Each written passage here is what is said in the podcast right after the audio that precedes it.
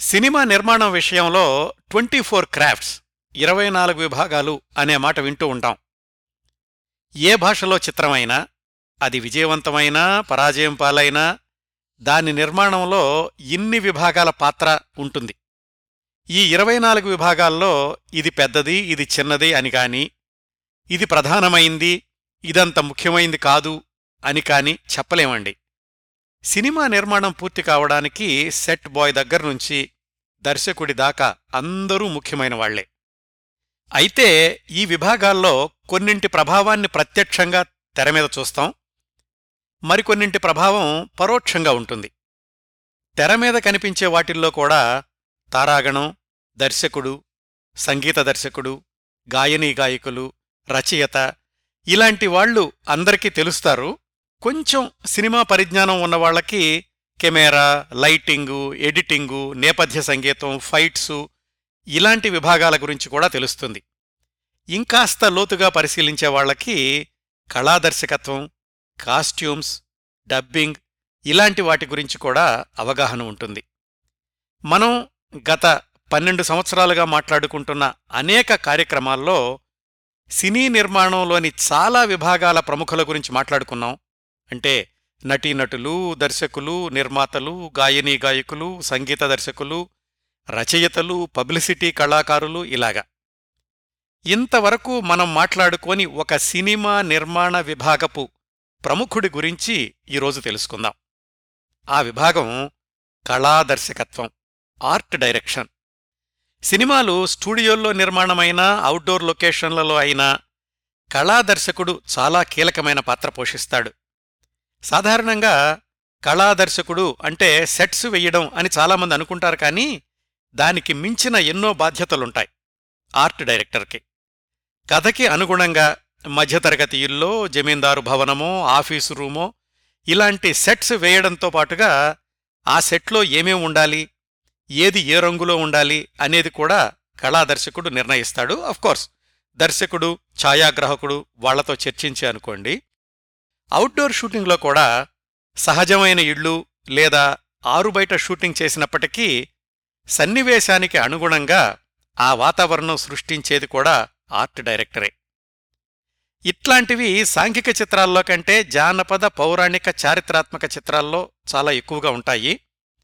అలాంటి సినిమాలకు పనిచేసేటప్పుడు ఆయా కాలాల్లోని పరిస్థితుల గురించి పరిసరాల గురించి పరిశోధన చేసి మరీ సెట్స్ వెయ్యాల్సొస్తుంది ఇంతేకాదు పాత్రల మేకప్ ఎలా ఉండాలి విగ్గులు ఎలా ఉండాలి దుస్తులు ఎలా ఉండాలి పౌరాణిక చిత్రాల్లో అయితే ఆభరణాలు ఎలా ఉండాలి ఇవన్నీ నిర్ణయించి తయారు చేయించే బాధ్యత కూడా కళాదర్శకుడిదే. ఇంకా ఈ జాబితాలో లేని అనేక బాధ్యతలు తీసుకుంటూ ఉంటాడు కళాదర్శకుడు.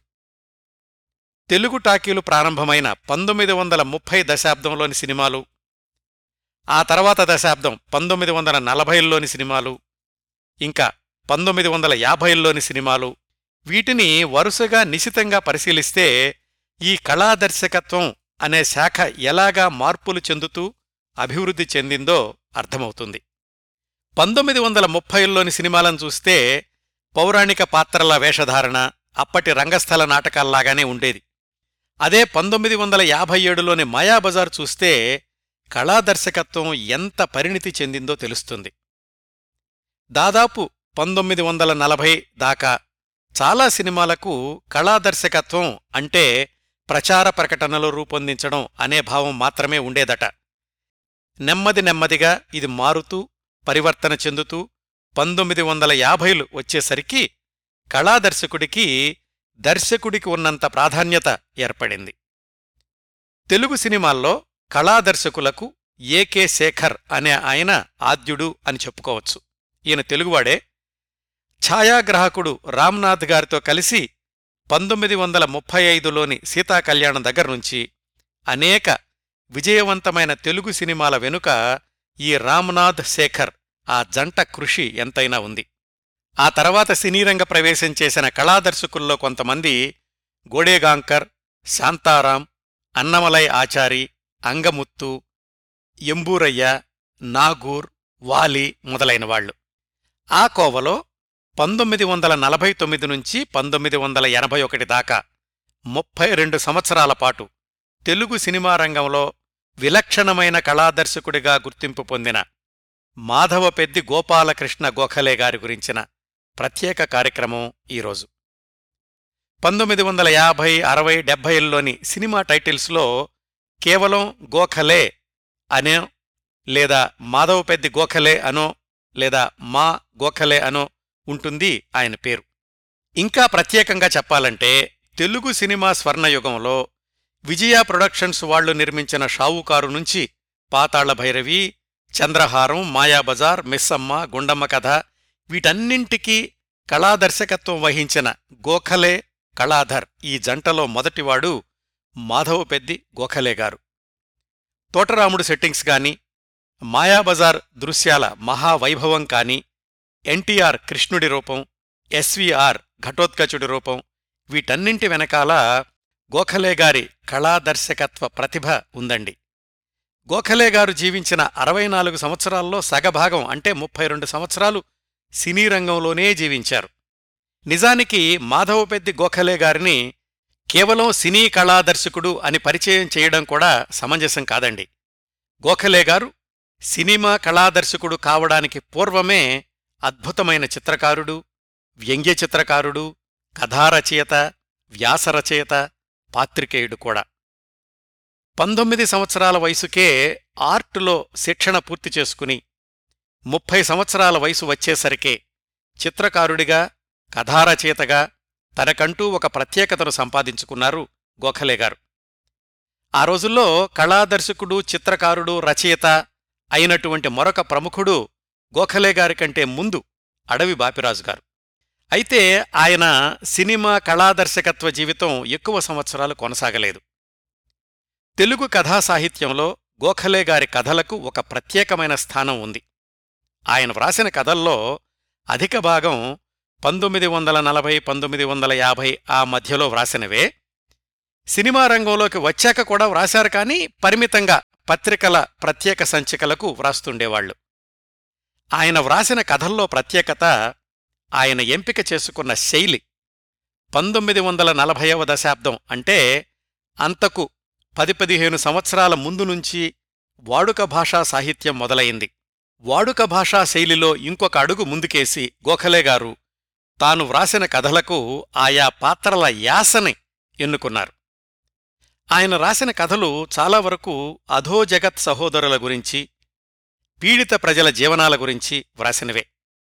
అలాంటి నేపథ్యంలో కృష్ణా గుంటూరు జిల్లాల్లో వ్యవసాయ కూలీలు నిరక్షరాస్యులు ఎలాంటి స్లాంగ్లో మాండలికంలో యాసలో మాట్లాడుతూ ఉండేవాళ్ళో ఆ రోజుల్లో అలాగే రాశారు ఆయన తన కథలు చాలా వాటిల్లో. ఆ రోజుల్లో అంటే పంతొమ్మిది వందల నలభైలలో ఇదొక గొప్ప ప్రయోగం. గోఖలే గారి కంటే ముందు ఇలాంటి యాస భాషా ప్రయోగం చేసిన వాళ్ళు ఒక్కళ్ళో ఇద్దరో ఉండేవాళ్ళంతే అప్పటికీ తెలుగు సాహిత్యంలో విభాగాల వర్గీకరణ లేదు కానీ ఇప్పటి పరిభాషలో చెప్పుకోవాలంటే ఆ రోజుల్లోనే దళిత సాహిత్యాన్ని సృష్టించిన విలక్షణ రచయిత మా గోఖలే గారు. ఇంకా మాధవపెద్ది గోఖలే గారి కథల గురించి మరిన్ని వివరాలు తరువాత కథనంలో వస్తాయి. ఇదండి మాధవపెద్ది గోఖలే మా గోఖలే గారి గురించి ఇంతవరకు వినని వారి కోసం కొంత ఉపోద్ఘాతం. ఆయన జీవన రేఖల గురించి తెలుసుకుంటూ ఆయన పనిచేసిన విభాగాల్లో ఆయన చేసిన ప్రయోగాలు వాటి ప్రత్యేకతల గురించి వివరంగా మాట్లాడుకుందాం. వాటిల్లోకి వెళ్ళబోయే ముందు ఈ కార్యక్రమ రూపకల్పన కోసం నేను సంప్రదించిన వనరుల గురించి చెప్తాను. సాధారణంగా ఇలాంటి అలనాటి ప్రముఖుల గురించిన సమాచారం సేకరించేటప్పుడు వాళ్ళు జీవించి ఉండగా పంతొమ్మిది వందల యాభై అరవై ప్రాంతాల్లో అప్పటి సినిమా పత్రికల్లో వచ్చిన వ్యాసాల్ని నేను ప్రామాణికంగా తీసుకుంటున్నాను. ఎందుకంటే అవన్నీ వాళ్ళు జీవించి ఉండగా వచ్చినాయి కాబట్టి అందులో తప్పులు దొరలడం అనేది చాలా తక్కువగా ఉంటుంది. గోఖలే గారి గురించి పంతొమ్మిది వందల అరవై మూడు అగస్టు సంచిక సినిమా రంగంలో వచ్చిన వ్యాసం చదివాను. పంతొమ్మిది వందల డెబ్భై ఒకటి జూన్ సంచిక విజయచిత్రలో వచ్చిన వ్యాసం. పంతొమ్మిది వందల తొంభై తొమ్మిదిలో ఆంధ్రప్రభ వారపత్రిక ప్రచురించిన సినిమా ప్రత్యేక సంచికలో ప్రముఖ నైరూప్య చిత్రకారుడు ఎస్వి రామారావు గారు వ్రాసిన వ్యాసం. సినిమాల్లో గోఖలే గారితో కలిసి సహ కళాదర్శకుడిగా పనిచేసిన కళాధర్ గారు వ్రాసిన సినిమా కళలో కళాధర్ అనే పుస్తకంలో గోఖలే గారి గురించిన ప్రత్యేక వ్యాసము. రెండు వేల పదమూడులో ప్రచురితమైన మా గోఖలే రచనలు అన్న సమగ్ర సంపుటంలో గోఖలే గారి అమ్మాయి జ్యోతిగారు అబ్బాయి ప్రమోద్ కుమార్ గారు కలిసి వ్రాసినటువంటి వ్యాసము. అందులోనే శెట్టి ఈశ్వరరావు గారు వ్రాసిన వ్యాసము. వీటితో పాటుగా గోఖలే గారు వ్రాసిన కథలు వ్యాసాలు విజయ వారి చిత్రాల గురించినటువంటి వ్యాసాలు వీటన్నింటి నుంచి మన కార్యక్రమానికి అవసరమైన విశేషాలు తీసుకున్నాను. మిత్రులు ప్రముఖ కథారచయిత విమర్శకులు పాపినేని శివశంకర్ గారు శత వసంత సాహితీ మంజీరాలు అనే పుస్తకంలో గోఖలే గారి కథల గురించి వ్రాసిన వ్యాసం కూడా చదివాను. ఆయనే క్రిందటి సంవత్సరం గోఖలే గారి గురించి ఒక- మోనోగ్రాఫ్ వ్రాశారు కానీ సమయానికి నాకు అది అందలేదు. వీటన్నింటికంటే అసలీ కార్యక్రమం రూపొందించడానికి ప్రధాన కారణం కళారంగంలో ముఖ్యంగా సినిమా రంగంలో మాధవ పెద్ది వంశస్థులు అనే కార్యక్రమ పరంపర చేద్దామనేటటువంటి ఆలోచన. ఆ ఆలోచన రాగానే మిత్రులు ప్రముఖ సంగీత దర్శకులు మాధవ పెద్ది సురేష్ గారిని సంప్రదించాను. ఆయన తమ సోదరి గోఖలే గారి రెండవ కుమార్తె జ్యోతి గారిని పరిచయం చేశారు. జ్యోతి గారు దాదాపు సంవత్సరం క్రిందటే తమ తండ్రి గోఖలే గారి గురించి తన దగ్గరున్నటువంటి సమాచారాన్ని పంపించారు. వివిధ కారణాల వల్ల వాయిదా పడుతూ గోఖలే గారి గురించిన కార్యక్రమం ప్రసారం చేయడానికి ఇప్పటికి వీలవుతోంది. మళ్ళీ గత నాలుగైదు రోజులుగా జ్యోతి గారితోటి మాట్లాడి గోఖలే గారి గురించి మరింత సమాచారాన్ని సమగ్రంగా సేకరించాను. ఇంత పరిశోధన అధ్యయనం పరిశ్రమ తర్వాత ఈ కార్యక్రమం మనదైన శైలిలో మీ ముందుకొస్తోంది. ఆయా పత్రికలకు మాధవపెద్ది సురేష్ గారికి గోఖలే గారి కుమార్తె ఉపాధ్యాయుల జ్యోతి గారికి గోఖలే గారి అబ్బాయి ప్రమోద్ కుమార్ గారికి హృదయపూర్వక కృతజ్ఞతలు తెలియచేస్తూ మాధవపెద్ది గోఖలే మా గోఖలే గారి జీవన రేఖల గురించి తెలుసుకుందాం. మాధవపెద్ది వంశం వారికి తెలుగు టాకీల తొలి రోజుల నుంచే సినిమా రంగంతో పరిచయం ఉంది. మాధవపెద్ది వెంకటరామయ్య గారు వందేళ్ళ క్రిందట సుప్రసిద్ధ రంగస్థల నటులు. పంతొమ్మిది వందల ముప్పై ఆరులో విడుదలైన ద్రౌపదీ మానసంరక్షణంలో శిశుపాలుడు సతీ తులసిలో శివుడు నలదమయంతిలో నలుడు ఇలాగా దాదాపు అరడజను సినిమాల్లో ముఖ్య పాత్రలు పోషించారు మాధవపెద్ది వెంకటరామయ్య గారు. ఆ మాధవపెద్ది వెంకటరామయ్య గారి పెదనాన్నగారి అబ్బాయి పేరు మాధవపెద్ది లక్ష్మీనరసయ్య గారు. లక్ష్మీనరసయ్య గారి పెద్దబ్బాయి పేరు నాగేశ్వరరావు గారు. ఆ నాగేశ్వరరావు గారి కుమారులే అప్పటి సంగీత దర్శకుడు మాధవపెద్ది రమేష్ ఇప్పటి సినీ సంగీత దర్శకుడు మాధవపెద్ది సురేష్. లక్ష్మీ నరసయ్య గారి రెండో అబ్బాయి అంటే నాగేశ్వరరావు గారి తమ్ముడు ఈరోజు మనం మాట్లాడుకుంటున్న మాధవపెద్ది గోఖలే. మాధవపెద్ది గోపాలకృష్ణ గోఖలే. క్లుప్తంగా మా గోఖలే.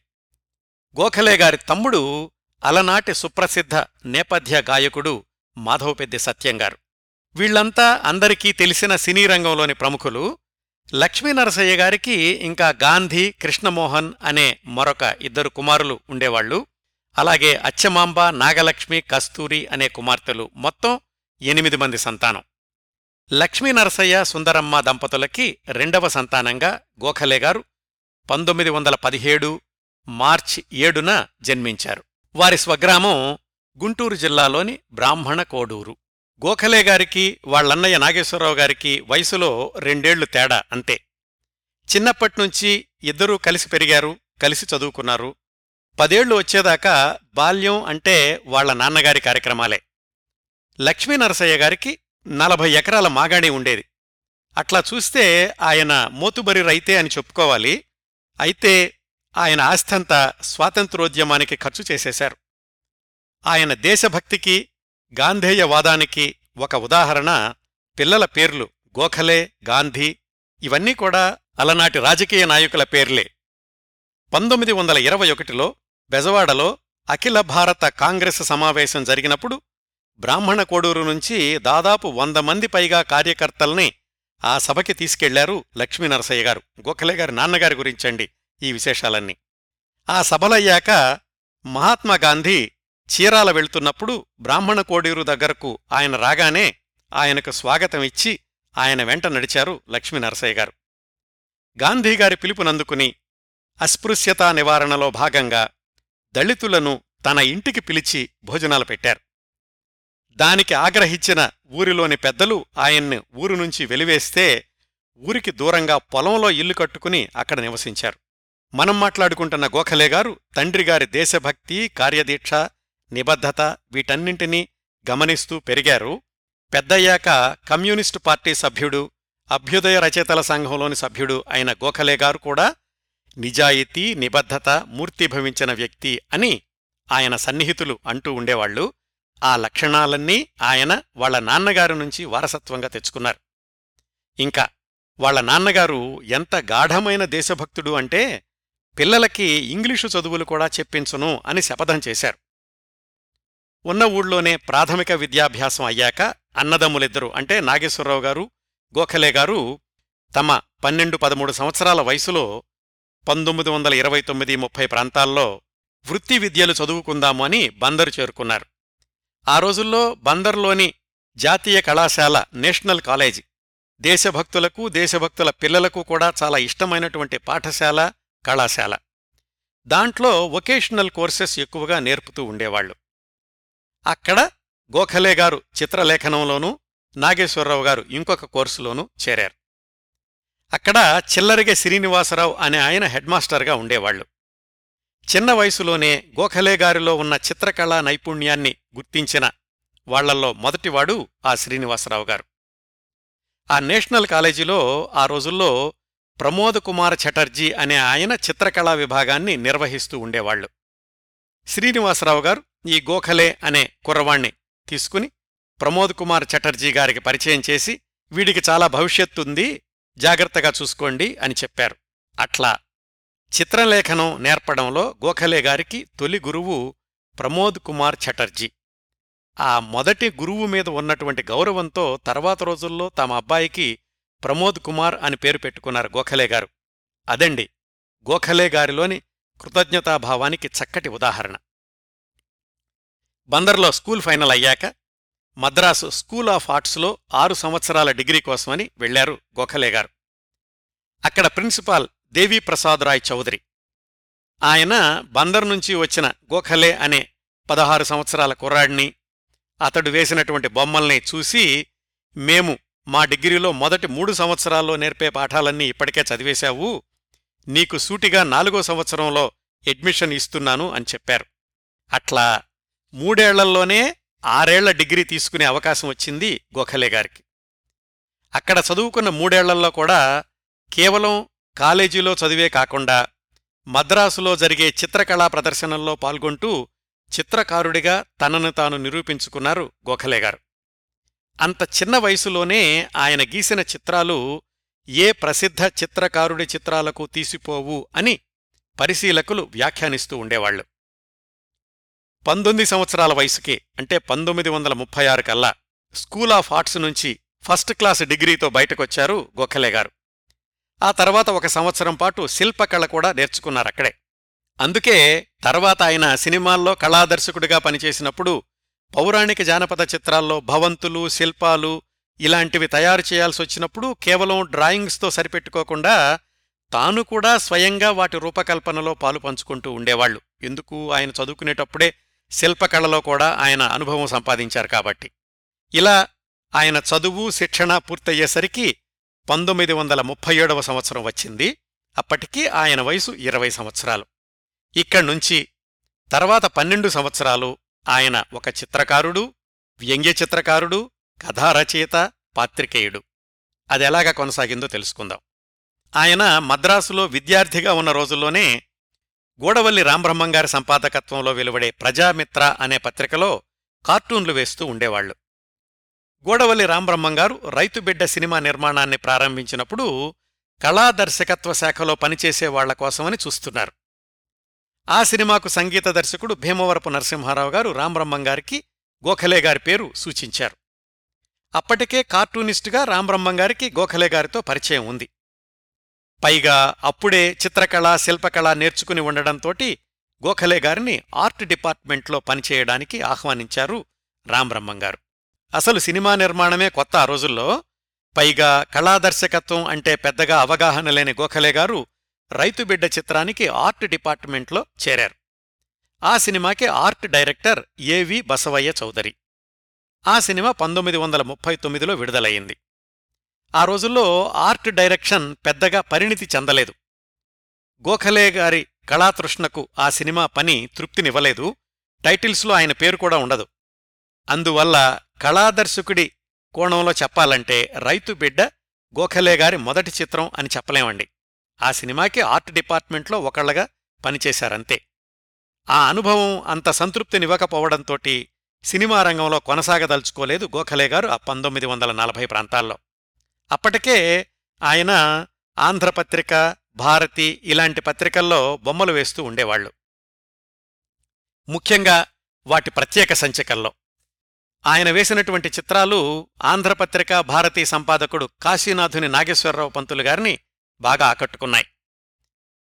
ఆయన గోఖలే గారిని ప్రోత్సహిస్తూ ఉండేవాళ్ళు ఈ కార్యక్రమాన్ని యూట్యూబ్లో చూస్తున్న ప్రేక్షక శ్రోతల కోసమని భారతీ ఆంధ్రపత్రికల్లో ప్రచురితమైన గోఖలే గారి చిత్రాలు కూడా కొన్నింటిని చూపిస్తున్నాను. కాశీనాథుని నాగేశ్వరరావు పంతులు గారు చనిపోయాక ఆయన అల్లుడు శంభుప్రసాద్ గారు ఆంధ్రపత్రిక భారతి పత్రికలకు సంపాదకులయ్యారు. ఆయనకు గోఖలే గారితో ప్రత్యక్షంగా పరిచయం లేకపోయినప్పటికీ కేవలం గోఖలేగారు వేసిన బొమ్మల్ని చూసి ఆంధ్రపత్రికలో చీఫ్ ఆర్టిస్టుగా తీసుకున్నారు. ఇదంతా రైతు బిడ్డ సినిమా అయిపోయాక పంతొమ్మిది వందల నలభైలో జరిగింది. గోఖలే గారు ఆంధ్రపత్రికలో ఉన్న రోజుల్లోనే కథలు వ్రాయడం కూడా మొదలుపెట్టారు. అయితే ఆంధ్రపత్రికలో ఉద్యోగం ఎక్కువ సంవత్సరాలు కొనసాగలేదు. ఎందుకంటే అప్పుడే మద్రాసు నగరం మీద రెండో ప్రపంచ యుద్ధ మేఘాలు కమ్ముకోవడంతో సినీ నిర్మాణంతో పాటుగా చాలా వ్యాపారాలకి తాత్కాలికంగా ఇబ్బందులొచ్చాయి మద్రాసులో ఉన్నవాటికి గోఖలే గారు కూడా మద్రాసు వదిలేసి తెనాలొచ్చేశారు.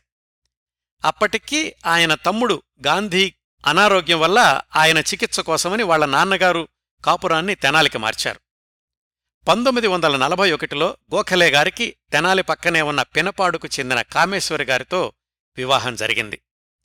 గోఖలే గారు తెనాలిలో ఉన్న రోజుల్లోనే చక్రపాణి గారు కొడవటికంటి కుటుంబరావు గారిని తరచూ కలుసుకుంటూ ఉండేవాళ్ళు కొడవటికంటి కుటుంబరావు గారికి గోఖలే గారికి దూరపు బంధుత్వం కూడా ఉంది. వరసకు బాబాయ్ అవుతారు కొడవటికంటి కుటుంబరావు గారు గోఖలే గారికి. తనలో కథకుడికి ఒక మార్గం చూపించింది పరిణితి తెచ్చింది కొడవటిగంటి వారే అని గోఖలే గారు పంతొమ్మిది వందల నలభై ఆరులో ప్రచురితమైన తన తొలి కథా సంపుటిలో మొదటి పేజీలో ప్రముఖంగా వ్రాసుకున్నారు. ఇంకా చక్రపాణి గారు పంతొమ్మిది వందల నలభై నాలుగులో స్వర్గసీమ సినిమాకి పనిచేయడానికి మద్రాసు చేరుకుని నాగిరెడ్డి గారి ప్రోత్సాహంతో ఇంకా అక్కడే స్థిరపడిపోయారు. ఈ విషయాలన్నీ నేను చక్రపాణి గారి గురించిన ప్రత్యేక కార్యక్రమంలో చెప్పాను. పంతొమ్మిది వందల నలభై ఐదులోనే చక్రపాణి గారు ఆంధ్రజ్యోతి అనే మాసపత్రికను పునఃప్రారంభించినప్పుడు గోఖలే గారిని కూడా మద్రాసు వచ్చేయమని ఆహ్వానించారు. అట్లా తాను చదువుకుని కొన్నాళ్ళు ఉద్యోగం కూడా చేసిన మద్రాసుకి మళ్ళీ చేరుకున్నారు గోఖలే గారు పంతొమ్మిది వందల నలభై నాలుగు చివర్లో. ఈసారి భార్య కామేశ్వరి గారితో కలిసి. అక్కడ్నుంచి ఆయన మరణించే పంతొమ్మిది వందల ఎనభై ఒకటి దాకా గోఖలే గారి కార్యక్షేత్రం మద్రాసు మహానగరమే అయ్యింది. మధ్య మధ్యలో తెనాలి వస్తూ ఉండడం అనేది ఆనవాయితీగా కొనసాగింది. పంతొమ్మిది వందల నలభై ఐదు నలభై తొమ్మిది ఆ నాలుగేళ్ళలో ఆయన ఆంధ్రజ్యోతి పత్రికకు పనిచేస్తూనే చందమామ మొదలయ్యాక దానిలో కూడా బాలనాగమ్మ సీరియల్కి బొమ్మలు వేశారు. ఆ బొమ్మలు కూడా చూపిస్తున్నాను మీకు. ఆ రోజుల్లోనే ఆయన కథకుడిగా విశ్వరూపం చూపించారు. తాను పనిచేసేటటువంటి ఆంధ్రజ్యోతిలోనే కాకుండా తెలుగు స్వతంత్ర భారతి ఆంధ్రపత్రిక వీటన్నింటిలోనూ గోఖలే గారు వ్రాసిన కథలు ప్రచురితమవుతూ ఉండేవి. ఉపోద్ఘాతంలో చెప్పినట్లుగానే గోఖలే గారి కథలు అధిక శాతం కృష్ణా గుంటూరు జిల్లాల్లోని శ్రామిక జీవుల పల్లెవాసుల యాసలో ఉండేవి. ఇంకొంచెం వివరంగా చెప్తాను. ఆయన జీవన రేఖల్ని చూస్తే ఆయన పల్లెటూళ్ళల్లో గడిపింది తక్కువ సమయమే. కాని అలాంటి పల్లెవాసుల జీవన శైలుల్ని వాళ్ళ వేషభాషల్ని వాళ్ళ కష్టాల్ని ఇబ్బందుల్ని అద్భుతంగా చిత్రీకరించారు తమ కథల్లో. గోఖలే గారి కథల్లో అద్భుతమైన మలుపులు చివర్లో కొసమెరుపులు ఊపిరి సలుపుకొనివని ఉత్కంఠ ఇలాంటివేమీ ఉండవండి. ఆయన చిత్రించిన వర్ణచిత్రాల్లాగే చాలా సరళంగా సాగుతాయి ఆయన కథలు. అయితే వాటిల్లో జీవం ఉంటుంది జీవన ప్రవాహం ఉంటుంది. ఆ రోజుల్లో కృష్ణా గుంటూరు జిల్లాల్లోని పల్లెవాసుల సమస్యలన్నింటినీ కళ్ళ ముందు నిలబెడతాయి ఆయన కథలు. రైతు కూలీ సంబంధాలు పల్లెటూరు నుంచి రైతులు వలస వెళ్ళడం రెండో ప్రపంచ యుద్ధ ప్రభావం నిరుపేదల ఆకలికేకలు పల్లెటూళ్ళలోని చీకటి కథలు ఇవన్నీ గోఖలే గారికి కథావస్తువులయ్యాయి ఆ రోజుల్లోనే. ఆయన ఎంపిక చేసుకున్న శైలి కూడా ఆయా పాత్రల యాసలోనే ఉంటుందని చెప్పాను కదా. కేవలం పాత్రలు మాట్లాడే సంభాషణలే కాకుండా గోఖలే గారు వ్రాసే నేరేషన్ కూడా అదే యాసలో వ్రాశారు. అది ఆయన ప్రత్యేకత.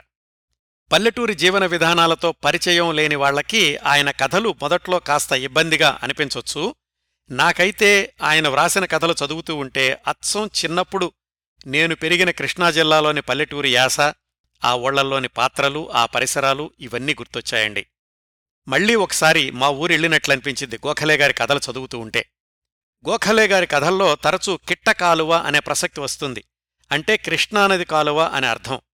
బహుశా వాళ్ళ ఊరు బ్రాహ్మణ కోడూరు దగ్గర్లో అలాంటి కాలువను చూసి తన కథల్లో వ్రాశారేమో కాని సరిగ్గా ఆయన వర్ణించినటువంటి కృష్ణా కాలువ బల్లకట్టు అచ్చం ఆయన చెప్పినట్లే మా ఊళ్ళో ఉండేవి. ఆయన కథల్లోని శైలికి యాసకి రెండు మూడు ఉదాహరణలు చెప్తాను. రత్తి కోక కట్టింది అని ఒక కథ రాశారండి ఆ రోజుల్లో ఆయన. దాంట్లో అప్పుడే వయసుకొచ్చినటువంటి రత్తి అనే ఆడపిల్ల పట్ల ఊరి మొగజనం ప్రవర్తించినటువంటి తీరు ఆయన వ్రాస్తారు. ఇది యథాతథంగా చదువుతున్నాను. ఈ భావాలన్నీ కూడా ఆ రత్తి అనే అమ్మాయి మనసులో మెదిలినటువంటి భావాలన్నమాట. కొత్తగా కోకగట్టి జనం మధ్యకొచ్చి పడ్డ రత్తికి ఆయాల మనసంతా బిర్జీమీన రైలుబండి లగెత్తినట్టు కొట్టుకుంది. అదేందో రాత్తామీన నడుత్తున్నంత లెక్క పక్కపక్క అరుగుల మీన సెట్ల కింద కూకుండా మొగజనం రెండేసి రెండేసి బారల ముల్లుకర్రలు తీసుకుని తన ఎర్రకోక మీద పొడుత్తా ఉండట్టే అనిపించింది రత్తికి. ఈ మడుసులు తమ ఇన్నాల మించి ఎరిగిన మడుసులు కారు. ఈళ్ళ కళ్ళు కోటాయకొండ తెరణాల్లో వెలిట్రీ దీపాలకు మళ్ళే దగదగ మెరుతుండాయి ఇలా ఉంటుందండి ఆయన శైలి. దీన్ని మామూలు భాషలో చెప్పాలంటే కొత్తగా చీరగట్టుకుని జనం మధ్యకొచ్చిన రత్తికి ఆ రోజు మనసంతా బ్రిడ్జి మీద రైలు బండి పరిగెత్తినట్లుగా కొట్టుకుంది. అదేంటోగాని రోడ్డు మీద నడుస్తున్నంతసేపు పక్కన అరుగుల మీద చెట్ల కింద కూస్తున్న మొగజనం రెండేసి బారల ముళ్ళుకర్రలు తీసుకుని తన ఎర్రకోక మీద పొడుస్తూ ఉన్నట్లనిపించింది రత్తికి. ఈ మనుషులు తమ వివేకాన్ని మించి ఎదిగినటువంటి మనుషులు కాదు. వీళ్ళ కళ్ళు కోటయ్యకొండ తిరణాల్లో ఎలక్ట్రిక్ దీపాల మల్లే దగదగా మెరుస్తున్నాయి. ఇది మామూలు భాషలోనండి. ముందు చదివిందేమో గోఖలే గారు వ్రాసినటువంటి యాస అన్నమాట. ఆ కథలోదే ఇంకొక అందమైన వర్ణన. కిట్ట కాలవకు నీరొచ్చిందంటే గూడెంలో ఉండే కూల్జనం ఆ వాసన పిలుత్తా లెగిసి కూకుంటారు. ఆ వాసన పిలుత్తేనే ఆళ్ళ మొగాలకి రంగొచ్చుద్ది. రంగురాటమంటే కోతల్లో రాల్చుకుండా తిండి గింజలు ఎండదెబ్బలకి మొంగల్నే నలుసుకుపోటానా వడతేత సాగేతలికి నెర్రబగిలిన రేగడిగడ్డన పీక్కబోయిన డొక్కల్తో పొల్లాడుతుండ జీవాలు కిట్టకాలువ తడి సల్లగా తగిలే తలికి వానసినుకు తగిలిన కప్పలకి మల్లే బెకబెకమంట తిండి గింజలకి నోళ్ళు తెరుచుకుని లెగిసి కూకుంటారన్నమాట. ఇలా ఉంటుందండి భాష. ఇంకొక్కటి చెప్తాను. నెరుపు వయసు అనే కథలో మనవణ్ణి తలుసుకుని మురిసిపోతున్నటువంటి అమ్మమ్మ ఏమనుకుంటుందంటే సక్కంగా ఎన్నముంతకు మల్లే ఉంటాడు పిల్లోడు నిగనిగలాడతా సిన్న యదవ. గుమ్మటావుకు మల్లే ఉంటాడు ముద్దొత్త. మూట విప్పి సక్కిరాలు ముంతకజ్జాయం పొప్పొండలు సెరుగ్గడలు బయట పెట్టే తలికి పడతా లేత్తా వచ్చి ముక్కును నోట్నా ఒళ్ళంతా పాకం బోసుగా ఏం ఎగిరెగిరి పడ్డాడు ముద్దుపచ్చి అది ఉర్రానంటే ముంతకజ్జాయం సీకుతా అమ్మమ్మ అంటా తఫాకును ఒళ్ళో వచ్చి పడ్డాడు సిన్నమొండ. ఏం సెత్తుండాడో నాయన? మాటలొచ్చుంటాయి బాగా. ఇలా ఉంటాయండి గోఖలే గారి కథలు. అచ్చం ఆయా పాత్రల్ని ఆయా ఊళ్ళల్లో చూస్తున్నట్లే ఉంటుంది. గోఖలే గారు ఆంధ్రజ్యోతిలో పనిచేసిన రోజుల్లోనూ ఆ తర్వాత సినిమాల్లో పనిచేసినప్పుడు కూడా వ్రాసినటువంటి కథలు యాభై వరకు ఉంటాయి. వాటిల్లో చాలా ప్రసిద్ధమైంది బల్లకట్టు పాపయ్య అనే కథ. ఈ కథని దూరదర్శన్ వాళ్ళు రాళ్ళపల్లిగారు ప్రధాన పాత్రగా ముప్పై నిమిషాల ఎపిసోడ్గా కూడా చిత్రీకరించారు. అదే కథని సెంట్రల్ యూనివర్సిటీ వాళ్ళు సిలబస్లో పాఠ్యాంశంగా కూడా చేర్చారు. అలాగే ఆ రోజుల్లోనే గోఖలే గారు వ్రాసిన రత్తికోక కట్టింది. ఇందాక సంభాషణలు చదివాను చూడండి ఆ కథ. ఆ కథ గురించి ఆరుద్రగారు గోఖలే గారి సంతాప సభలో పదునారు వైదునిలే లాంటి కథని పంతొమ్మిది వందల నలభైల్లోనే గోఖలేగారు వ్రాశారు అని ప్రశంసించారు. ఆయన కథల్ని ఆ రోజుల్లోనే హిందీ గుజరాతీ కన్నడ ఇలాంటి భాషల్లో కూడా అనువాదం చేశారు కొంతమంది. మరి తెలుగు యాసని ఆయా భాషల్లోకి ఎలా వ్రాశారో కానీ మిగతా భాషల్లో కూడా గోఖలే గారి కథలకు అత్యద్భుతమైనటువంటి ఆదరణ లభించింది. మా గోఖలే గారి కథల్ని సమీక్షిస్తూ మిత్రులు పాపినేని శివశంకర్ గారు ఏం వ్రాశారంటే నువ్వు పల్లెటూళ్ళలో బీళ్ళమ్మట గట్లమ్మట గొడ్లుగాసుకునే బొడ్డోడివైతే ఆరుదల చేలో కలుపుదీసే కూలీవైతే దీపాల మాసరాత్రి మసిపువ్వొత్తి చేతపట్టి జుయ్యమంటూ వీధులమ్మట పరిగెత్తే పిలగాడివైతే తొలికోడి కూసీకోయంగానే ఎడ్లబండి కట్టుకుని డొంకదారిన బడి కుప్పనూర్పుడికి బయలెల్లిన రైతువైతే అన్నింటినీ మించి నీ ఊరిని నేలని గట్టిగా గుండెకి వాటేసుకోగలిగిన ప్రేమికుడవైతే మా గోఖలే కథలు చదివి పరవశించిపోతావు. నిజంగా అంత అద్భుతంగా ఉంటాయండి పల్లెటూరి జీవనాన్ని అర్థం చేసుకుని ఆస్వాదించగలిగేటటువంటి పాఠకులకు. మన భవిష్యత్తు కార్యక్రమాల్లో ఈ కథల్లో కొన్నింటిని మరింత వివరంగా పరిచయం చేస్తాను. గోఖలే గారి పాత్రికేయ జీవితానికొస్తే ఆయన ఆంధ్రజ్యోతిలో పనిచేసిన రోజుల్లోనే కొన్ని రోజులు కమ్యూనిస్టు పత్రిక ప్రజాశక్తి వారపత్రికకు కూడా పనిచేశారని కొన్ని చోట్ల వ్రాసి ఉంది. ఆ రోజుల్లోనే ఆయన కమ్యూనిస్టు పార్టీలోనూ అభ్యుదయ రచయితల సంఘంలోనూ కూడా సభ్యత్వం తీసుకోవడమే కాకుండా అభ్యుదయ రచయితల సంఘం నిర్వహించే సాహిత్య శిబిరాల్లో చాలా చురుగ్గా పాల్గొంటూ ఉండేవాళ్ళు ప్రజాశక్తి విశాలాంధ్ర పత్రికల్లో ఆయన వేసినటువంటి వ్యంగ్య చిత్రాలు అంటే కార్టూన్లు ఆ రోజుల్లో పెద్ద సంచలనాలు. జాగ్రత్తగా గమనిస్తే గోఖలే గారు ఇలాగా చిత్రకారుడిగా వ్యంగ్య చిత్రకారుడిగా కథకుడిగా పాత్రికేయుడిగా పేరు తెచ్చుకున్నది సంచలనాలు సృష్టించింది కేవలం ముప్పై సంవత్సరాల వయసులోపే. అందుకే అన్నాను ఆయన్ని విలక్షణమైన కథారచయిత అని. ఇంకా ఆ రోజుల్లో ఆయన వ్యక్తిగత జీవిత విశేషాలకొస్తే పంతొమ్మిది వందల నలభై ఐదులో పెద్దమ్మాయి సరోజ పంతొమ్మిది వందల నలభై ఏడులో రెండవ కుమార్తె జ్యోతి పంతొమ్మిది వందల నలభై తొమ్మిదిలో కుమారుడు ప్రమోద్ కుమార్ జన్మించారు. తాను పనిచేస్తున్నటువంటి ఆంధ్రజ్యోతి పత్రికకి గుర్తుగా రెండో అమ్మాయికి జ్యోతి అని పేరు పెట్టుకున్నారు. పంతొమ్మిది వందల నలభై ఎనిమిది వరకు అలాగా తీరిక లేకుండా గడిచినటువంటి మాధవపెద్ది గోఖలే గారి జీవితంలో ఆ సంవత్సరమే ఒక పెద్ద మలుపు సంభవించింది. ఆ మలుపే ఆ తర్వాత ఆయన ముప్పై రెండు సంవత్సరాల జీవితాన్ని నిర్దేశించింది. అదే అంతకు పదేళ్ళ క్రిందట ఆయన వదిలేసినటువంటి సినిమా రంగంలో మళ్ళీ ప్రవేశించడం ఈసారి తనదైన ముద్ర వేస్తూ విజయవంతమైన సినీ కళా దర్శకుడిగా దశాబ్దాల పాటు జైత్రయాత్ర కొనసాగించడం.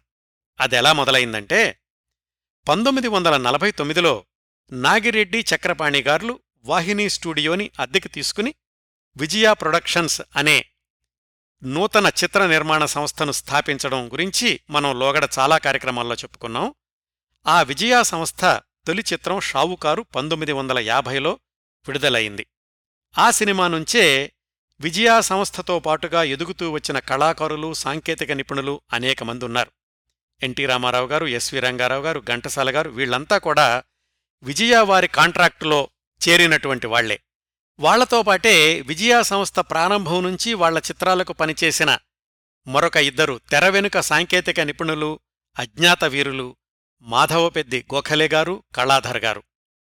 ఇద్దరూ కూడా కళాదర్శకత్వ శాఖలో సభ్యులు.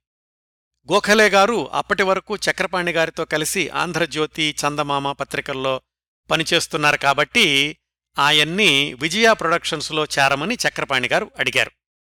అప్పటికే చక్రపాణి గారితో గోఖలే గారికి దాదాపుగా పది సంవత్సరాల నుంచి పరిచయం ఎప్పుడూ తెనాల రోజుల నుంచి కూడా. అట్లాగే దర్శకుడు ఎల్వి ప్రసాద్ గారితో ఆయన దర్శకత్వం చేసిన గృహప్రవేశం చిత్రానికి ఆర్ట్ డైరెక్టర్గా పనిచేసిన కళాధర్ గారు కూడా ఎల్వి ప్రసాద్ గారి సిఫార్సుతోటి విజయ ప్రొడక్షన్స్లో కాంట్రాక్టు ఉద్యోగిగా చేరారు. షావుకారు చిత్రానికి కళాదర్శకత్వ శాఖ చాలా పెద్దదిగా ఉండేది. గోఖలే కళాధర్ వీళ్ళతో పాటుగా రామరాజు వి రామారావు అనేవాళ్ళు కూడా కళాదర్శకత్వ శాఖలో పనిచేశారు ఆ షావుకారు సినిమాకి.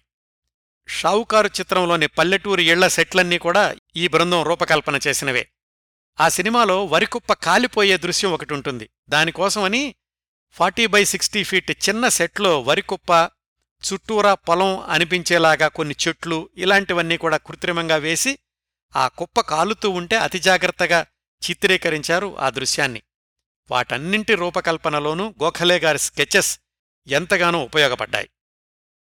షావుకారు తర్వాత విజయవారి పాతాళ్ళ భైరవికి గోఖలే గారు కళాదర్శకుడైతే ఎగ్జిక్యూటర్ కళాధర్ అని టైటిల్స్లో వేశారు. అంటే గోఖలే గారు మొత్తం స్కెచెస్సు ప్రణాళిక ఇవన్నీ సిద్ధం చేస్తే కళాధర్ గారు వాటిని అమలుపరుస్తూ ఉండేవాళ్ళన్నమాట ఆ తర్వాత పెళ్ళి చేసి చూడు సినిమా నుంచి గోఖలే కళాధర్ జంట విజయవారి చిత్రాలన్నింటికీ కళాదర్శకులుగా కొనసాగారు. ఈ జంట ఇరవై సంవత్సరాల పాటు ఉమాచండి గౌరీశంకరుల కథ సినిమా వరకు కలిసి పనిచేశారు. వాళ్ళిద్దరూ చేసినటువంటి రోజుల్లో సెట్ మీద కానీ స్కెచెస్లో కానీ ఎవరు ఏ పని చేశారు అనేది ఎవరికీ తెలిసేది కాదు. అన్నీ ఇద్దరూ చేసినట్లే ఉండేవి. ఇరవై సంవత్సరాల పాటు ఇద్దరు సాంకేతిక కళాకారులు ఒకే విభాగంలో కలిసి పనిచేయడం అంటే ఇద్దరూ మంచి మనుషులై ఉండాలి ఇద్దరివి మంచి మనసులై ఉండాలి. అట్లాగే పరస్పర గౌరవంతో పనిచేశారు గోఖలే గారు కళాధర్ గారు. ఇద్దరి వ్యవహార శైలుల్లో కాస్త వ్యత్యాసం ఉన్నప్పటికీ ఎప్పుడూ విభేదాలొచ్చాయి కాదట వాళ్ళ మధ్య. గోఖలే గారు ఏ పని చేసినా ఒక క్రమపద్ధతిలో ఉండాలి అడిగినవన్నీ ఖచ్చితంగా సమయానికి అందుబాటులో ఉండి తీరాల్సిందే. విజయ చిత్రలోని వ్యాసంలో వ్రాశారు ఒక సూది తయారు చేయాలన్నా సరే అది ఏ కాలం నాటిది? ఆ కాలంలో సూది ఎంత సన్నగా ఉండేది? బెజ్జం ఎలా ఉండేది? ఇలాంటివన్నీ పరిశోధన చేస్తే గాని ముందుకెళ్ళేవాళ్ళు కాదు గోఖలే గారు అని. కళాధర్ గారైతే కాస్త అటు ఇటుగా ఉన్నాగాని సర్దుకుపోయేవారట. ఈ విషయాన్నే కళాధర్ గారు తమ పుస్తకంలో గోఖలే గారి గురించి వ్రాస్తూ ఇలా చెప్తారు. అది యథాతథంగా చదువుతున్నాను మీకోసం. ఒక సందర్భంలో గోఖలే గారితో మనం ఫలానా హిందీ చిత్రం చూద్దాం అంటే ఆయన వద్దు దాని ప్రభావం మన మీద పడితే మన సృజనాత్మక శక్తి కల్తీ అవుతుంది అన్నారు. రీమేక్ చిత్రాలకు పనిచేయాల్సి వచ్చినప్పుడు సృజనాత్మకతకు అవకాశం తక్కువ అనే ఉద్దేశంతో తిరస్కరించిన సందర్భాలు కూడా ఉన్నాయి. డ్రాయింగ్ వేయడానికి ఎంతో శ్రమ శ్రద్ధ తీసుకుని ఒళ్ళు మరిచి పనిచేసేవారు. ఇదంతా కూడా కళాధర్ గారు గోఖలే గారి గురించి వ్రాసినటువంటి వాక్యాలండి. నేను అనుకున్న పద్ధతిలో పనిచేయగలిగితేనే నేను ఒప్పుకుంటాను లేకపోతే పనిచేయను అనే నియమానికి కట్టుబడి ఉండేవాళ్ళు ఆ కారణంతో చాలా పిక్చర్లు మానుకున్నారు కూడా. అది ఆ జీవితానికి ఉన్నటువంటి ఆదర్శం ఆ జీవితం అలాగే వెళ్ళిపోయింది. కొన్ని తప్పనిసరి పరిస్థితుల్లో కొందరు నిర్మాతలు తమ చిత్రాలకు గోఖలే గారిని ప్రతిమాలి చిత్రాలు వేయించుకున్నారు. దానికి కారణం ఆయన వేస్తేనే అథారిటేటివ్గా ఆథెంటిక్గా ఉంటుంది. నాకు పని లేకపోతే హాయిగా రచయితగా ఇంట్లో కూర్చుని కథలు వ్రాసుకుంటా కాని రాజీపడి పనిచేయాల్సిన అవసరం నాకు లేదు అని తెగించి చెప్పగలిగే ధీశాలి గోఖలే గారు సహజత్వానికి దగ్గరలోనే ఫ్యాంటసీ తీసుకురాగలిగేవాళ్ళు అజంతా ఎల్లోరా అమరావతి హంపి శిల్పాలతో పాటు పల్నాడు చిత్రాలను కూడా ఎంతో గొప్పగా చిత్రించేవాళ్ళు డబ్బు గురించి మరిచిపోయి పనినే దైవంగా భావించి వృత్తికి న్యాయం చేయటమే లక్ష్యంగా పెట్టుకున్న మనిషి శ్రీ గోఖలే ఇరవై సంవత్సరాలు ఇద్దరం ఒకే కుటుంబ సభ్యుల్లా మెలిగాము. నేను ఆర్ట్ డైరెక్టర్గా ఉన్న పద్ధతుల్లో సర్దుకుపోతూ తంటాలు పడుతున్నాను అంటే లోలోన సంతోషించేవాళ్ళే తప్ప ఆయన మాత్రం లొంగి వచ్చేవాళ్ళు కాదు. తుదిశ్వాస వరకు ఆయన ఉన్న ఆదర్శాలను వదులుకోలేదు. అదే నా ఆత్మీయమిత్రుడు మా గోఖలేలోని ప్రత్యేకత అని వ్రాశారు కళాధర్ గారు. అలా ఉండేదండి గోఖలే గారి నిబద్ధత వ్యవహార శైలి. జగదేక వీరుని కథ చిత్రం. తర్వాత విజయావారి బ్యానర్లో కొనసాగుతూనే బయట చిత్రాలకు కూడా కళాదర్శకుడిగా పనిచేశారు గోఖలే గారు. పాతాళ భైరవిలో మాంత్రికుడు మాయాబజార్లో ఘటోత్కచుడు చంద్రహారంలో నిక్షేపరాయుడు మహామంత్రి తిమ్మరుసులో తిమ్మరుసు శ్రీకృష్ణదేవరాయలు ఈ పాత్రల రూపకల్పనంతా గోఖలే గారి కళాప్రతిభే. అలాగే సెట్స్ విషయంలో కూడా. పాతాళ భైరవులో మాయామహల్ భైరవుని ఆలయం విహారస్థలాలు మాయాబజార్లో ఘటోత్కచుని నివాసం తిమ్మరుసులో రాజదర్బార్ ఇవన్నీ గోఖలే గారు సృష్టించినవే.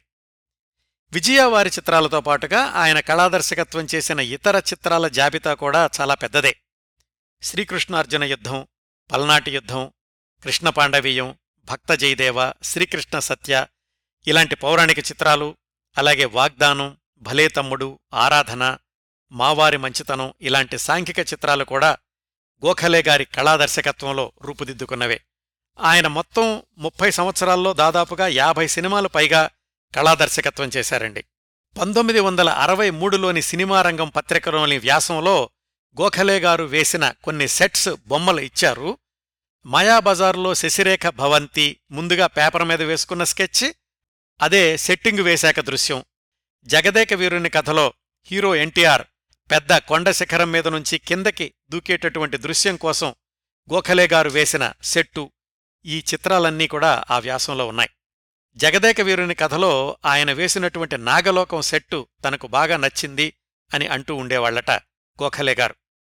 ఆ సినిమా రంగం పత్రికలో వచ్చినటువంటి చిత్రాలన్నింటినీ నా కార్యక్రమంలో యూట్యూబ్ వర్షన్లో చేరుస్తున్నాను. గోఖలే గారు సినీ కళా దర్శకుడు కాకముందే పల్నాటి బ్రహ్మనాయుడు అని ఒక వర్ణచిత్రం వేశారు. అది పత్రికలో ప్రచురితమైంది కూడా. ఆయన ఆ బొమ్మ వేసిన చాలా సంవత్సరాలకు ఎన్టీఆర్ నటించిన పల్నాటి యుద్ధం చిత్రానికి కళాదర్శకుడుగా పనిచేశారు. అందులో ఎన్టీఆర్ దుస్తులు మేకప్ కూడా ఎప్పుడో గోఖలే గారు వేసిన వర్ణ చిత్రానికి చాలా దగ్గరగా అనిపిస్తాయి. జీవితంలో సగభాగం సినిమా రంగంలోనే గడిపినటువంటి గోఖలే గారు నిగర్వి నిరాడంబరజీవి అని అందరూ గౌరవిస్తూ ఉండేవాళ్ళు పంతొమ్మిది వందల అరవై మూడులో ఆయన గురించినటువంటి వ్యాసంలో ఇంకా ఏం రాశారంటే అణకువ వినయం విధేయత ఉట్టిపడుతూ ఉంటాయి ఆయన మాటల్లో. తానింకా విద్యార్థినేనని శిల్పకళలో తాను నేర్చుకోవాల్సింది ఇంకా ఎంతో ఉందని గోఖలే అభిప్రాయం. Crescent road number ten Gokhale గారి స్వగృహంలో అడుగు పెడితే కళాకాంతులు విరజిమ్మే ఏ ఊహాసౌధంలోకో ప్రవేశించినట్లుంటుంది. శ్రీ గోఖలే గారితో ఒక్కసారి మాట్లాడితే చాలు ఆయనను ఎప్పటికీ మర్చిపోలేం. అదండి గోఖలే గారు ఆనాటి సినీ పరిశ్రమలో సంపాదించుకున్నటువంటి గౌరవం. ఎవరైనా సినిమాల్లో చేరదాము అని వస్తే వాళ్ళ వాళ్ళ నేపథ్యాలను బట్టి సరైన సలహాలిచ్చి పంపిస్తూ ఉండేవాళ్ళు గోఖలే గారు. దీనికో ఉదాహరణ ప్రస్తుతం అమెరికాలో స్థిరపడ్డ ప్రముఖ నైరూప్య చిత్రకారుడు ఎస్వి రామారావు గారు పంతొమ్మిది వందల యాభై ఆరు ప్రాంతాల్లో మద్రాసెళ్ళి ఎవరో మిత్రుడి ద్వారా గోఖలే గారిని కలుసుకున్నారు. ఆయన వేసినటువంటి బొమ్మలు ఎవరు? రామారావు గారు వేసినటువంటి బొమ్మలు స్కెచ్లు చూశాక గోఖలే గారు సలహా ఇచ్చారు. మీరు ఇప్పుడే సినిమా రంగంలో అవకాశాల కోసం ప్రయత్నించడం కంటే ఆర్టులో సరైన డిగ్రీ తీసుకున్నాక వస్తే బావుంటుంది ఆర్టులో డిగ్రీ తీసుకున్నాక సినిమా రంగంలోకి వచ్చిన వాళ్ళు చాలా తక్కువగా ఉన్నారు. మీరు మద్రాసులోని స్కూల్ ఆఫ్ ఆర్ట్స్లో చేరండి. నేను కూడా అక్కడే చదువుకున్నాను. దేవీప్రసాద్ రాయ్ చౌదరి అని అక్కడ ప్రిన్సిపాల్ ఉన్నారు. ఆయనతో నేను చెప్తాను అని ఆ ఎస్వి రామారావు గారికి సలహా ఇవ్వడమే కాకుండా వాళ్ళ నాన్నగారిని గుడివాడ నుంచి మద్రాసు పిలిపించి ఆయన ఆర్టు స్కూల్లో చేర్పించేలా ఒప్పించారు. నిజానికి ఈ సంఘటన ముందు వరకు గోఖలే గారికి రామారావు అనే కుర్రవాడు అస్సలు తెలీదు. ఆ తర్వాత ఆ ఎస్వి రామారావు గారు కాలేజీలో చేరాక కూడా వారాంతాల్లో భోజనానికి ఇంటికి ఆహ్వానిస్తూ ఉండేవాళ్ళట గోఖలే గారు. అప్పటికే ఆయన ప్రముఖ ఆర్ట్ డైరెక్టర్ ఎస్వి రామారావు అనే ఆయన అప్పుడే పరిచయమైనటువంటి కొత్త యువకుడు. అయినా కాని అంత ఆప్యాయంగా చూసుకోవడం అనేది గోఖలే గారిలోని సహజమైన మంచితనం అని ఎస్వి రామారావు గారు తన వ్యాసంలో వ్రాసుకున్నారు. ఇంకా సినిమాల్లో కూడా ప్రభాకర్ చలం ఇలాంటి యువకుల్ని తన విభాగంలో చేర్చుకుని ప్రోత్సహించారు. ఇంకో విషయం అండి గోఖలే గారికి సంగీతంలో కూడా చక్కటి ప్రవేశం ఉండేది. దిల్రుబా బుల్బుల్ హార్మోనియం ఇలాంటి వాయిద్యాల్లో కూడా చాలా ప్రావీణ్యం ఉండేది. ఆర్టిస్ట్ కాబట్టి మంచి ఫోటోగ్రాఫర్ కూడా. చాలామంది కావాలని అడిగి మరీ ఆయనతో ఫోటోలు తీయించుకుంటూ ఉండేవాళ్ళట అలాగే ఆయన్ను ఆయన అద్దంలో చూసుకుంటూ సెల్ఫ్ పోర్ట్రైట్ చిత్రీకరించుకోవడం కూడా ఆయనకున్న ప్రత్యేకతల్లో ఒకటి. వీటన్నింటితో పాటు హోమియో వైద్యంలో కూడా ప్రవేశం ఉండేది. చాలామందికి ఆయనలోని ఈ కోణాలు తెలియవు. వినయం నిరాడంబరం ఆయన జీవనశైలి కాబట్టి చాలా దగ్గర వాళ్ళకు మాత్రమే ఆయన బహుముఖ ప్రజ్ఞత్వం గురించి తెలుసు. ఆర్ట్ డైరెక్టర్గా ఆయనకు బాగా అవకాశాలు వచ్చిన రోజుల్లో కూడా సంవత్సరానికి ఒకటి రెండు సినిమాల కంటే ఎక్కువ ఒప్పుకునేవాళ్ళు కాదు. సంపాదన కంటే కూడా చేసే పనిలో నాణ్యత ఉండాలి అనేది ఆయన సిద్ధాంతంగా ఉండేది. పంతొమ్మిది వందల డెబ్బైల తర్వాత జానపద పౌరాణిక చిత్రాల హవా కాస్త తగ్గింది సాంఘిక చిత్రాలు ఎక్కువయ్యాయి. మూగమనసులు సాక్షి ఇలాంటి సినిమాలు ఎక్కువ శాతం అవుట్డోర్లో నిర్మాణం అవ్వడం చాలామంది నిర్మాతల్ని ఆ దిశగా ఆలోచింపచేసింది. కాస్త హీరో ఇమేజ్ కూడా పెరగడంతోటి కథలో హీరో ఎలాంటివాడైనా ఖరీదైన దుస్తులే ఉండాలి ఇలాంటి భావాలు కూడా పెరిగాయి. అలాంటివి గోఖలే గారికి అంతగా నచ్చేది కాదు. సినిమా నిర్మాణంలో కూడా వేగం పెరుగుతున్న రోజులు. నెమ్మది నెమ్మదిగా గోఖలే గారికి అవకాశాలు తగ్గడం ప్రారంభమైంది. కళాదర్శకుడిగా కొంతవరకు ఆయన పనిచేసినటువంటి చిట్టచివరి చిత్రం ఎన్టీఆర్ గారి శ్రీమద్ విరాట్ వీరబ్రహ్మేంద్ర స్వామి చరిత్ర. ఆ సినిమా నిర్మాణం మధ్యలో ఉండగానే గోఖలే గారు మరణించడంతోటి ఆ సినిమా టైటిల్స్లో కూడా స్వర్గీయ గోఖలే అని ఉంటుంది. పంతొమ్మిది వందల ఎనభై ఒకటి అక్టోబర్ నాలుగవ తేదీన గోఖలే గారు కన్నుమూశారు అప్పటికీ ఆయన వయసు కేవలం అరవై నాలుగు సంవత్సరాలు. ఆయన నిష్క్రమణకు కొన్ని నెలల ముందు నుంచే ఆరోగ్యం బాగా దెబ్బతింది. జ్ఞాపకశక్తి తగ్గిపోయింది. అసంబద్ధంగా మాట్లాడడం జరిగినవి జరగనివి అన్నీ కలగా పొలగం చేసి మాట్లాడడం జరుగుతూ ఉండేది. డాక్టర్లు పరీక్ష చేసి మెదడులో ట్యూమర్లున్నాయని కొన్నిసార్లు ఏమీ లేవని కొన్నిసార్లు చెప్పారు. ఎవరూ కారణం ఇది అని ఖచ్చితంగా చెప్పలేకపోయారు. మధ్య మధ్యలో కాస్త బావుండేవాళ్ళు మళ్ళీ తెలిసి తెలియని స్థితిలోకి వెళ్ళిపోతూ ఉండేవాళ్ళు కుటుంబ సభ్యులు ఆయనను కంటికి రెప్పలా చూసుకుంటూ ఉండేవాళ్ళు ఉన్నట్టుండి ఒకరోజు కుడిచేయి పనిచేయడం మానేసింది.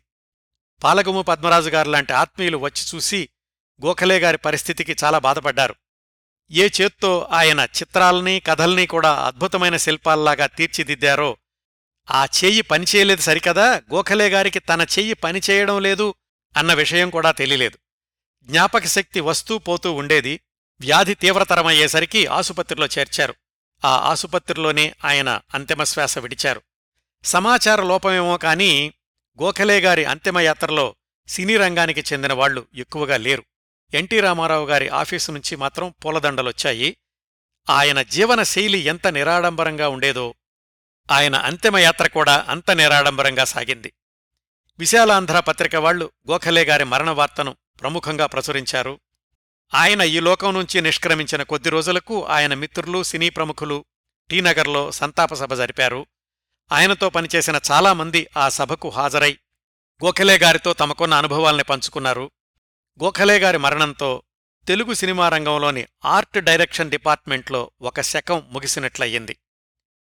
గోఖలే గారి కుటుంబం విషయానికొస్తే ఆయన శ్రీమతి కామేశ్వరి గారు రెండువేల పదకొండు వరకు జీవించి ఉన్నారు. వాళ్ళ పెద్దమ్మాయి స్వర్గీయ సరోజిని భర్త చిలుకూరి రామారావు గారు ప్రసాద్ కలర్ ల్యాబ్లో పనిచేసి రిటైర్ అయ్యారు. వారికి ఒక కుమార్తె సంతానం. గోఖలే గారి రెండో అమ్మాయి జ్యోతిగారు వారితోటే నేను మాట్లాడాను. జూనియర్ కాలేజీ లెక్చరర్గా పనిచేసి రిటైర్ అయ్యారు. ఆమె భర్త స్వర్గీయ మోహన్ రావు గారు సిరమిక్ ఫ్యాక్టరీ నడుపుతూ ఉండేవాళ్ళు వాళ్ళకి ఒక అబ్బాయి ఒక అమ్మాయి సంతానం. గోఖలే గారి ఆఖరి సంతానం అబ్బాయి ప్రమోద్ కుమార్ గారు. వరంగల్ ఆర్ఈసీ నుంచి ఇంజనీరింగ్ డిగ్రీలో ఉత్తీర్ణులై మద్రాసులోనూ విదేశాల్లోనూ కూడా ఇంజనీరుగా పనిచేసి రిటైర్ అయ్యారు. ఆయన భార్య ఉషారాణి గారు. వాళ్ళకు ఒక్కడే అబ్బాయి సంతానం. ఇవండి విలక్షణ రచయిత చిత్రకారుడు విశిష్ట సినీ కళాదర్శకుడు మాధవపెద్ది గోపాలకృష్ణ గోఖలే మాధవపెద్ది గోఖలే మా గోఖలే గోఖలే గారి గురించి నేను సేకరించగలిగినన్ని విశేషాలు. తెలుగు సినిమా రంగంలో దర్శకుల్లో కెవి రెడ్డి గారిలాగా రచయితల్లో పెంగళిగారిలాగా ఛాయాగ్రాహకుల్లో మార్కస్ బాట్లేలాగా కళాదర్శకుల్లో గోఖలే గారు ఒక్కరే. తెలుగు సినిమా అన్నది ఉన్నంతకాలం విజయావారి చిత్రాలు ఎలా నిలిచి ఉంటాయో వాటితో పాటుగా గోఖలే గారి కృషి కళా నైపుణ్యం అలాగే చిరస్థాయిగా ఉంటాయి. ఈ కార్యక్రమాన్ని ముగించబోయే ముందు గోఖలే గారి రెండవ కుమార్తె జ్యోతిగారు పంపించిన సందేశాన్ని వినిపిస్తాను. ధన్యవాదాలు జ్యోతిగారు మీరందించిన సమాచారం వల్ల ఈ కార్యక్రమానికి ఎంతో సాధికారత చేకూరిద్ది అందుకు మీకు కృతజ్ఞతలు తెలియచేస్తున్నాను. శ్రోతలారా ఈ కార్యక్రమాన్ని ఇంతటితో ముగిస్తానండి. ఈ కార్యక్రమాలను ఆదరించి అభిమానిస్తున్న శ్రోతలందరకు హృదయపూర్వకంగా కృతజ్ఞతలు తెలియచేస్తున్నాను మళ్ళీ వారం మరొక మంచి కార్యక్రమంతో కలుసుకుందాం. అంతవరకు నవ్వుతూ ఉండండి. మీ నవ్వులు పది మందికి పంచండి. ప్రస్తుతానికి మీ వద్ద సెలవు తీసుకుంటోంది సదా మీ ఆదరాభిమానాలను కోరుకునే మీ కిరణ్ ప్రభ.